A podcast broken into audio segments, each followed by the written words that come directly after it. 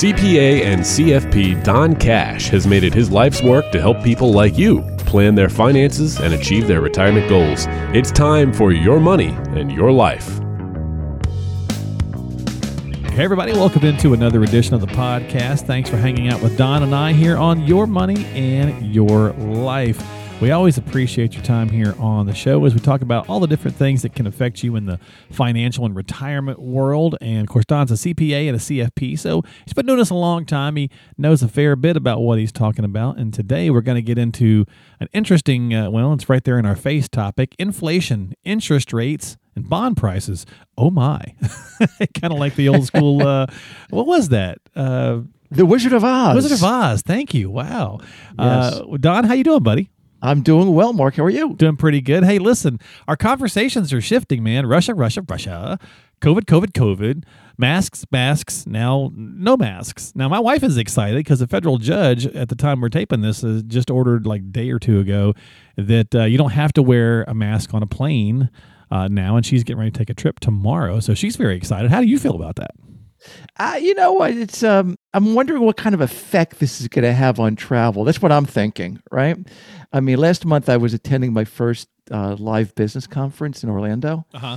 I think I mentioned that last time. Right. And I, I noticed that the mask rule, by the way, was very lightly enforced and followed, particularly at the airports in Orlando. I'd say half the people, you know, just uh, ignored it, Okay. uh, along with the police um, and, uh, you know, airport security. So, uh, you know, with this news on Monday, I noticed, and you probably did too, there was a noticeable jump in the stock prices of airlines and hotels, cruise lines, basically hospitality businesses in general. Sure.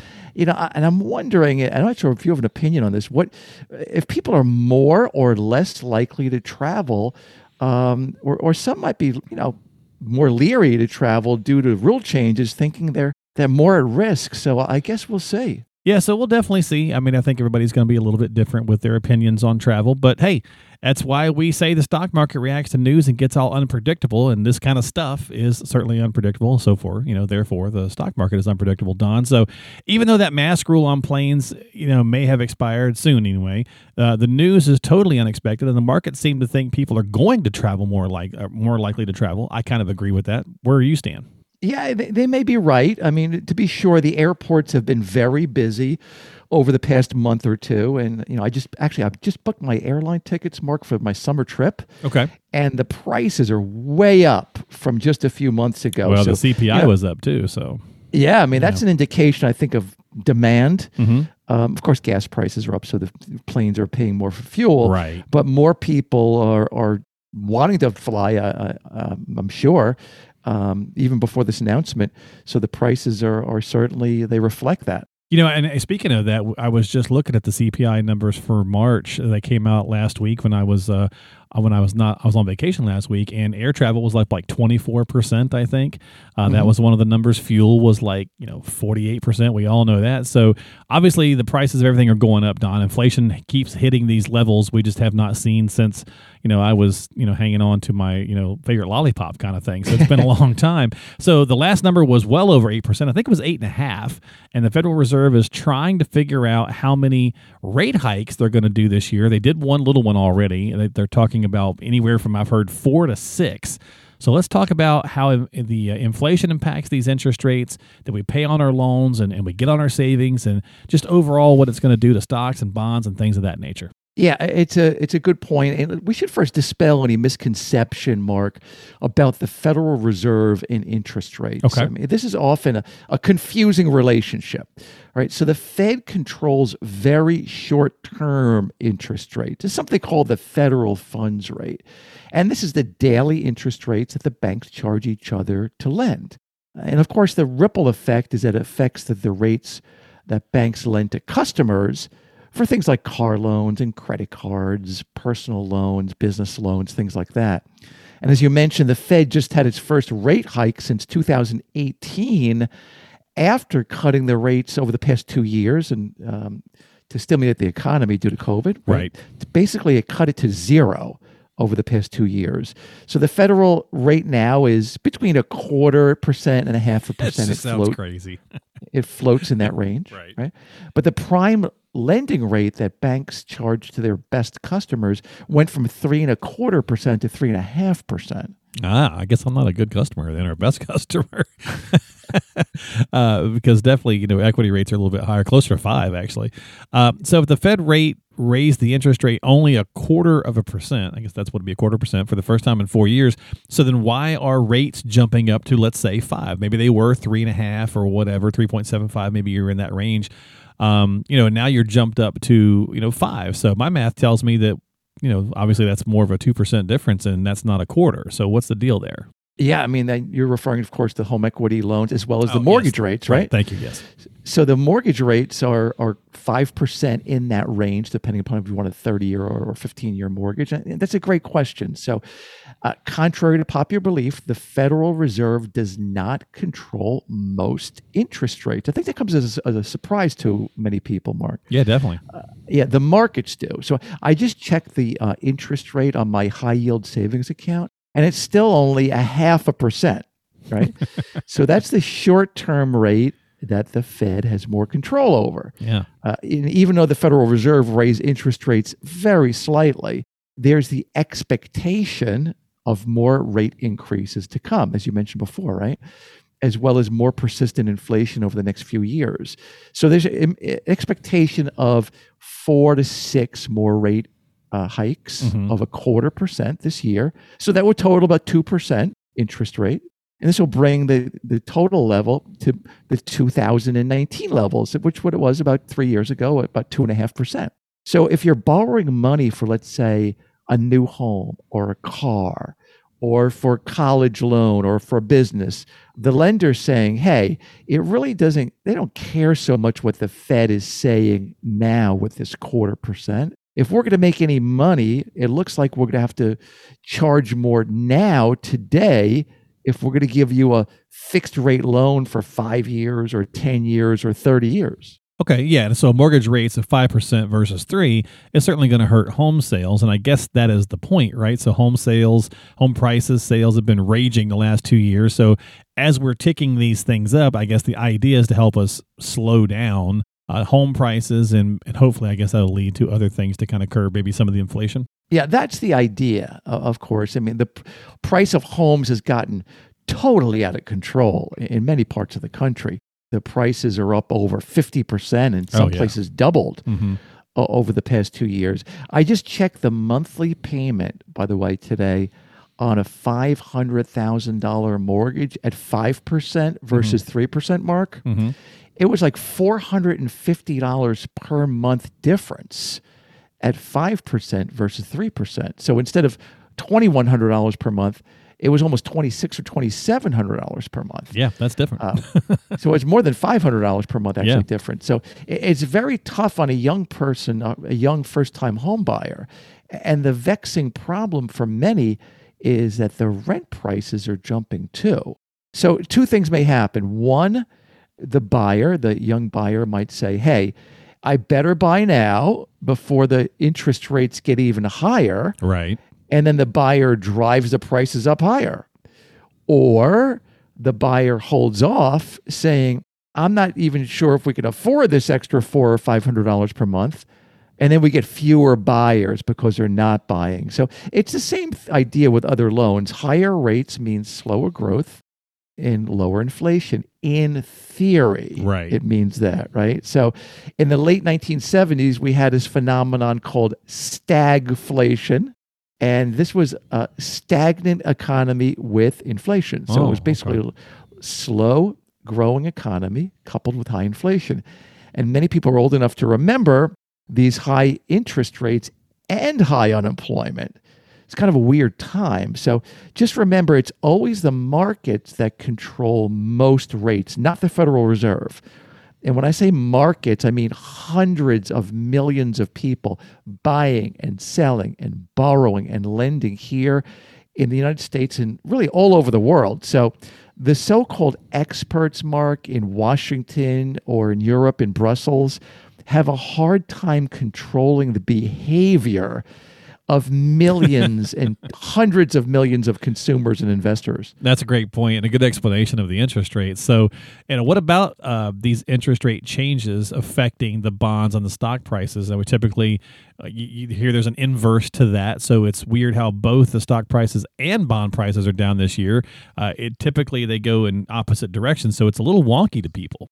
Yeah, I mean it, that's a great point. And keep in mind that the stock prices and bond prices often have dissimilar price movements, meaning that they don't correlate or go up and down exactly together. They can move in the same direction or in, in opposite directions.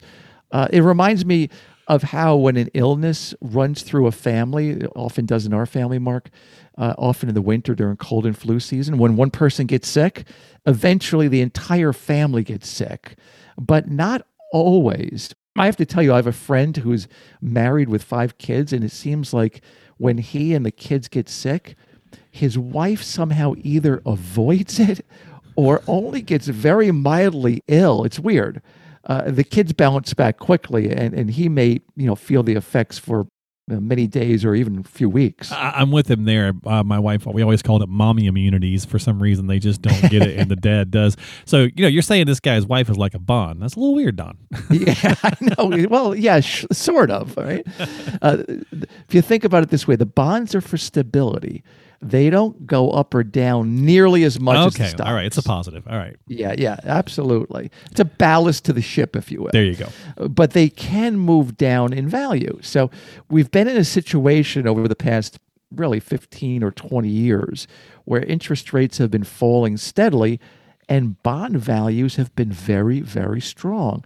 So we're not used to these um, rapid increases in rate. So here's an example. Hopefully, this works uh, as an example. Let's say two years ago, when interest rates were very low, you bought a five year Home Depot bond, for example, for $10,000 that yielded 2%. Okay. That means you would get $200 per year in interest or $100 every six months. That's typically how it works. Right. So if interest rates for a new bond move to, say, 4%, nobody's going to pay $10,000 for that bond that was bought two years ago, right? People right, are saying, right. I don't want that bond. An investor can get twice the interest rate. So now the old Home Depot bond is worth less. There's four years left on the interest payments on that old bond. And to equal the new rate, you would just pay less for the old bond. They call it being sold at a discount. Uh, of course, the owner of the old bond could just hold on to that bond collected $200 per year in interest payments and just get the $10,000 back after four more years. But if he or she sold it, they would sell it at a discount or a lower price. Yeah, I got you now. So that's and it's a confusing thing to grasp for people. So the value of a bond moves in the opposite direction of the interest rate. So sometimes think of it this way I would rather have a short term CD when rates are going up than be locked into a five or 10 year CD uh, this way, I can always kind of be reinvesting that money at a higher rate. Correct? Yeah, it's exactly. And it's just the opposite, by the way, when rates are falling. So you would rather have been locked into that five year CD five years ago in 2017 at 3%, right? Mm-hmm, right. When the rates fell to zero during COVID in 2020. So uh, think about it this way in 1992, a 30 year guaranteed government treasury bond yielded about 8%. And we were coming off of years in the 1980s when the government bonds yielded something like 15%. And the thinking was, hey, don't get locked into that 30 year bond, man. This is 1992. That right. would be a big mistake. And someone who bought that 30 year bond in 1992 looked like a genius today. right. Uh, right. Often when uh, when investing, it pays to do the opposite of what the conventional wisdom is or conventional thinking is. So now, when we have this snapshot in time today in early 2020, where both stock values and bond values are down, um, as of I think this morning, the Barclays Bond Index, that's just an index of, of the bonds, is down more than 8% year to date. The S&P 500 is down about 7% or so and the Nasdaq is down about 13%. Yeah. I mean, I guess the stocks are obviously they're down to due to a lot of factors like the war in Ukraine, uh, inflation, labor shortages, supply chain shortages, that kind of thing. Yeah, absolutely. But as I say, um, nothing is good or bad until you compare it to something else, right? Mm, I always tell right. my kids that.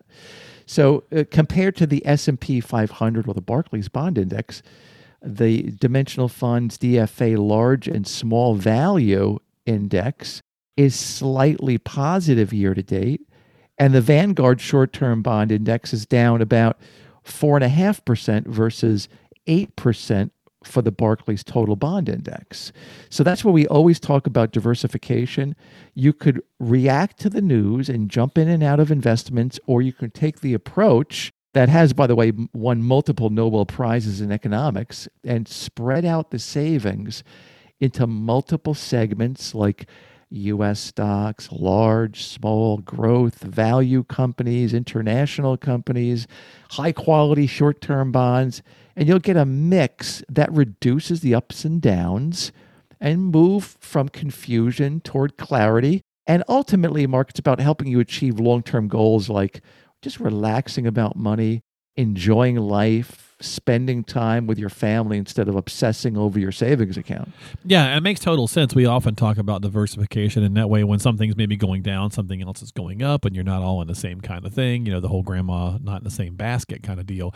And it makes total sense. So let me play devil's advocate here, Don, and, and I'll pretend that I'm a prospect and kind of give you you know something say you know like i'm sure you've heard things or people think you know hey don when times are crazy i want you know i want that safety and security with a modest return like maybe 3% and then when times are good like last year you know i want to get that 10 or 20 so i need you to tell me when to get in and when to get out of the best investments given those circumstances. Isn't that what you guys do? Many people feel like that yeah, I mean, that's a great point, Mark. That's exactly what many people think. They perceive an advisor's job is to get in and out of the investments and time the market. And, you know, many stockbrokers and salesmen are more than happy to comply. Uh, they might say, if you want Bitcoin, we'll sell you Bitcoin. If you want gold, we'll sell you gold. And if you want to bail out of stocks and buy real estate, we'll do that too. There's only one problem long term, it doesn't work. Uh, it leads to anxiety and stress and wasted time staring at your cell phone or TV, watching financial news that you have absolutely no control over anyway. Yeah, true. And you said a magic word there, I think, where you said stockbrokers or salesmen or salesman type of thing, where versus someone who's really helping you build that plan and that longevity and that relationship. And it sounds like, you know, not necessarily saying, "Hey, don't worry, just be happy," kind of thing, but if you're chasing the hot thing, and we, you know, everybody should know this, or, or loading up on any one category like tech, or are confused about how these things work, then you should be worried because you're just taking a gamble at things you just don't understand. Yeah, uh, very true, Mark. I mean, once you get an understanding how investments work and diversify and allocate according to your goals and your time horizon and your appetite for risk, you can move from, like I mentioned, that confusion to clarity. And of course, there's a million little things to deal with in retirement, like taxes and Medicare, long term care and changing IRA rules we went through last time, and legal issues, right? Like powers of attorney and wills and updating things. And of course, health. You know, no one wants to yeah you know not focus on health. And you know once you hit 55 or 60 really we're running out of time at that point. and there's only so many days left to fulfill your dreams and purpose for life. Absolutely. And as summer is getting closer and closer i've been saying for a while now that 50 when you turn 50 it's like the unofficial kickoff to retirement uh, the same way Memorial Day is technically not summer, but we treat it like the unofficial kickoff to summer. And you get to 50 and you really start thinking about these things more and it starts pulling at you more. And so that's why you got to have a good, you know, representative on your side. You got to have a good professional on your side. As I mentioned earlier, Don is a CPA and a CFP. So having that uh, person that has that insight that can just walk through many scenarios available to you is important because a lot of times we just don't know what we don't know. I mean, I, have got a new muscle car and I was tinkering around the other day and something was going wrong with it on the engine and I couldn't quite figure out what it was. And I knew what my limitations were. So I went and saw a professional to get some help. And if you need some help from that standpoint financially, definitely sit down with a qualified pro like Don. Stop by the website at donaldcash.com. That's his main website, donaldcash.com com, and you can check out all the good tools, tips, and resources. Get in touch with him, have that 15 minute conversation and consultation. Uh, no cost or obligation. You can call him at 800 664 1183. That's 800 664 1183. Or you could go to the podcasting website if you're already working with Don and you just want to subscribe to the show. Either way, you can find that information there as well. Don Cash Podcast com. It'll walk you through how to subscribe. Pretty easy stuff to do depending on whatever app you're using. DonCashPodcast.com. A lot of information Don this week as always, but good stuff in general because we're dealing with a lot of these things and it can be overwhelming to people. So thanks for helping break it down. Mark, be well. And anytime I see anyone in a muscle car, by the way, I know they're probably over 50. So I think it's because wanted... we can only afford it until we get to that point, right? You That's know? a good point. Uh, yeah. And if you and we want you to afford it and we want you to enjoy your life. So That's right. better to spend time in the muscle car than spend time looking at your cell phone or TV watching financial news, right? There you go. That's a positive. Exactly. I've already gotten my wife to jump in with me on the regular and take a few cruises around town and even have a couple of dinner dates. So hey, it's a win-win. Sounds uh, good. Thanks for your time, my friend. As always, we'll catch you next time here on Your Money and Your Life with Don Cash. Again, don't forget to subscribe to us, and we'll see you next time here on the podcast.